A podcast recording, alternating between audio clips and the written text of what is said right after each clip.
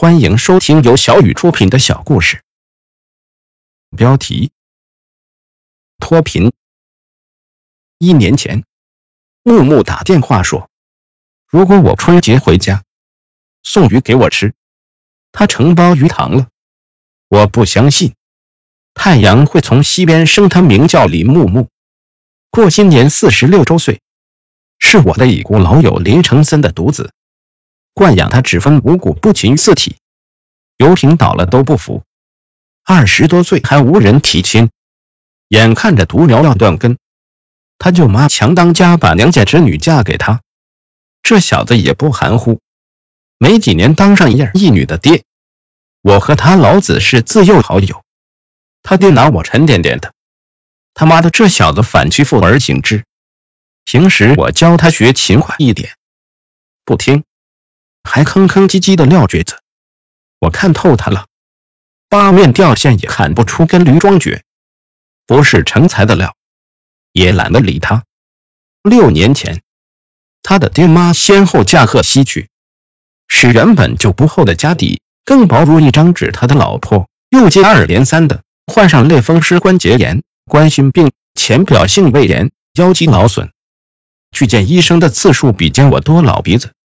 因此，他的小家庭愈发穷得如火上加油、雪上加霜、贫上加困。我家也时常接济他。整个寒冷天气，送点炭也无济于事。他小子的儿子自小学到初一，几乎吃睡不离我家。老友的儿孙，我活一天就得尽力照顾一天。这小子就是有好运气，穷在街头无人问的节骨眼上。进入被扶贫的福窝里，儿子去年考上大学还全免学费。电话里，木木告诉鱼塘的方位，我太熟悉那口塘，是一九五八年大跃进时期的遗产。当时大队调集数百男女劳动力手挖、肩挑、女抬土，奋战月余挖成面积一亩多的大塘。那个时代，人们心怀壮志的。把淮北变江南，大种水稻大打水塘，由于不切合实际，变江南变成玩笑，打塘也变成笑柄。几十年来，塘淤成洼滩，杂草丛生，芦苇漫生，灌木横生，风阴雨积水持续，是青蛙、兔、蛇及小生物的伊甸园。我和老伴来上海带孙子八九年。今年第一次回老家过年，三十早上五点多到家，告诉木木，好小子，比兔子还快，一杯水我刚喝一大半，他拎着两条草鱼来了，水一进门就嚷嚷，今天是来看望大爹大娘，过几天才来拜年。草鱼每条重约三四斤，木木说，大爹在上海难吃着野生鱼，这鱼我养的。大爹走时带几条骗傻子吧，鬼都不去下蛋的地方，会养出这么大的鱼。我的问话他当耳旁风，嬉皮笑脸的跟我打哑谜卖关子。二初十这天，我往那个地方信步而去。天呀，是我年老失忆，走错地方了。眼前这口塘是原来的两倍多，周围是圈地，栽树枝花长草石头，塘坡六十度。自下而上的二十三处，是一条一点五米宽的环塘平台，全在毛白杨平台往上的坡沿，是高出地面一尺的围墙，围墙和内堤之间，是宽两米的环塘路塘的周围，是白色菱形图案的水泥柱护栏塘的东西，各有一条小中型水沟，在堤外沟嘴修建节制小闸，环塘路上的沟面铺架水泥板一条南北灌溉渠。直通南湾和电灌站，硬化渠体与塘连节点。室外排水时的控制闸塘溪是一条四米宽硬化路面的南北路路对面，是别墅式的护鱼房。此时不见鱼动静，水面波微我疑心，有鱼吗？嘿嘿，就冒换心言，蔚为壮观，兴奋得我喜极生迷。冬季啊，平心而论。我对木木刮目相看，这么大的工程，他怎么会有移山倒海之力呢？一贫如洗的穷光蛋，何来巨额资金投入这些完善的设施、完好的规模、完整的配套、完美的规划？木木有能力吗？打电话招来木木，讲出我的疑问。他正儿八经地说：“虽有上级扶贫，我也不能老是扶不上墙的新泥呀。”我不屑地说：“你爹都管不好你的懒胃，你会脱胎换骨？”木木诚恳地说：“大爹。”您想一想，扶贫干部从城市来乡拉咖喱，图啥是让俺们过上好日子呀？我穷的时候没人搭理我，扶贫干部把我当亲人，我要对得起人家，不蒸馒头也要争争口气。我在想，被扶着脱贫，放手后能走好路吗？我寻思，得有自己脱贫的实在路子。虽然企业扶贫，谁能说的？准企业老王，于是我就琢磨上这处瓦塘、清鱼养鱼、旱涝保收。我把想法对扶贫干部一说，扶贫干部实地勘察后，从城里请来专家设计绘制规划图纸，向村两委汇报我的打算。村里很支持，不过条件是村里开发，个人承包。大前年五月底。村里组织机械化施工，扩大、清淤、加深，按照图纸全面落实基础配套设施。九月半头，我与村里签订承包合同，主要内容是：塘全归村集体所有，承包方自负养鱼费用，每年缴给村里三千元人民币承包费。承包期间需要改造、维护、增添、细化设施，含两千元以内的资金。由承包方自负。一零年为一轮承包期，本轮自二零二零年元月一日始，新塘寡水养肥期的收入归承包方，不入承包合同内。合同划算，我认为手无分文，守着鱼塘也养不成鱼。熊小子又来好运气，扶贫干部登门，帮他联系扶贫小额贷款。带他进城听渔业专家传授知识，陪他去养鱼专业现场取经，从正规的鱼苗繁育基地苗圃购鱼苗。腊月二十前后，木木打捞塘鱼出售纯收入三万多元，把鱼一网打尽收入会更多。这小子可不干傻事，他保守估计，今年最低收入比去年翻一番。我如球迷底般的问：这么漂亮的护鱼房？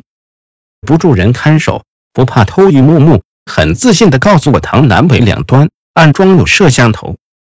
乖乖哟，养鱼也现代化了。我继续追问沟呀渠呀堤的，有啥用？木木内行的介绍，这两条沟是往塘里引进雨水，在大雨时，满田遍野的雨水裹着微生微腐熟物、杂物入沟流进塘内。丰富塘水营养，不过要控制流量，建有节制小闸。这条灌渠很重要。鱼漂浮张嘴吐水泡时，缺氧。当塘水下降至标准时，都必须从电灌站抽河水补充。如果暴雨充满塘四溢时，就用来排水。不过外排水少个电线杆、配电壳、电机、水泵式摆设。这沟、这渠。是塘来活水的源头，圈堤没什么作用，就是百年一遇特大洪涝，也不会水漫金山的。我笑说，既然作用不大，种庄稼多好。木木哈哈笑说，大爹种庄稼那行，养鱼就不如我。天气炎热，平台的乔木跟随烈日移动，投阴鱼塘，给鱼一个阴凉。堤上的树叶是鱼的美食。青草是鱼的点心，谁舍得割庄稼给鱼改善生活？我反问这些东西是鱼是？木木兴奋地说：“不全是，除不买鱼饲料外，我买豆制品后的豆饼、豆渣，买面粉生产后的麸皮，买淀粉加工后的粉渣，买榨油后的菜籽饼、粉碎农作物秸秆。这东西没人要。夏天割青草，捞水草、水花生。”繁殖浮萍、水芦湖，秋天打玉米叶、高粱叶、红玉秧等。我不贪心。假若一亩水塘可投放一千尾鱼苗，我投放八百，给鱼留出游动空间，鱼稠密生长缓慢，鱼喜肥水。但是墨绿的水不行，水质有问题，鱼遭殃。鱼对环境污染很敏感。操心呀！三，我很关切地问你，原地踏步，没有新打算。木木胸有成竹地说：“就好。这口塘是我积累财富的聚宝盆。有了积蓄后，初步打算开发南岔湖，扩大养鱼规模。南岔湖面积接近三十亩。”不知什么年代自然形成与南湾河之间的堤，也不知何年何月被水冲溃，湖河连体，经年累月的受风吹雨冲雪蚀，淤积成湖非湖田非田的浅洼水泊荒芜闲置那里。也不知多少代人想都不敢想打湖的主意，而今木木想开发，还真是人有多大胆，想的就敢大，也敢大胆想。我心存疑虑的问你：“这个想法能实现吗？”木木信心百倍的回答：“我已经对扶贫干部说了，零年逼结村里忙没顾的研究。我估摸这项大工程耗时长，投入的财力物力不是小数目。假若村里放弃，我接手，我打算设二十个股，吸收贫困户，我得占四份，要控股。”后年或大后年积攒些钱，自己干，分期施工，竣工一期就养鱼一期。我有所思的提问木木，就是当地首富了，下一步咋打算？他舒一口气，略有沉思的副考试，各期全面完工，养鱼正常，收入稳固后，把邻近的土地买过来，按照一般性公园的设置。兴建一处供乡下人休闲场所，免费开放，在南湾河上架桥，方便对岸的乡邻也来休闲。数十亩面积的大湖，利用挖湖的土，在湖中央筑座土山，建凉亭，购几艘游艇，顺带治理一节南湾河，往乡养鱼，有水源可用的就近利用。我赞赏地说：“乖乖隆冬谷。”你是要成为农民企业家呀？只是没十年八年功夫，愿望难实现。眼下就没有现实一点的打算。木木肯定地说：“哪能没有过八年？我从堤外拉一道加高铁丝网，堤内散养鸡、鸭、鹅、鸳鸯，条件允许，试验鹌鹑。六天前，扶贫干部对我说，组织五六家贫困户围绕鱼资源。”做深加工的文章，文章的主题是什么？我好奇地问。这小子对我耳语保密，他妈的臭小子，把我当外人，我万分高兴，随口骂他一句：“死孩子呀！”我明天去你爹妈坟前告别，并告诉他们特大喜讯：你们俩的儿子大有出息了。木木呀，明年这个时候，大爹不要你磕的头，要喜报。故事到这里就结束了。如果大家喜欢的话，可以点个订阅。故事每天更新。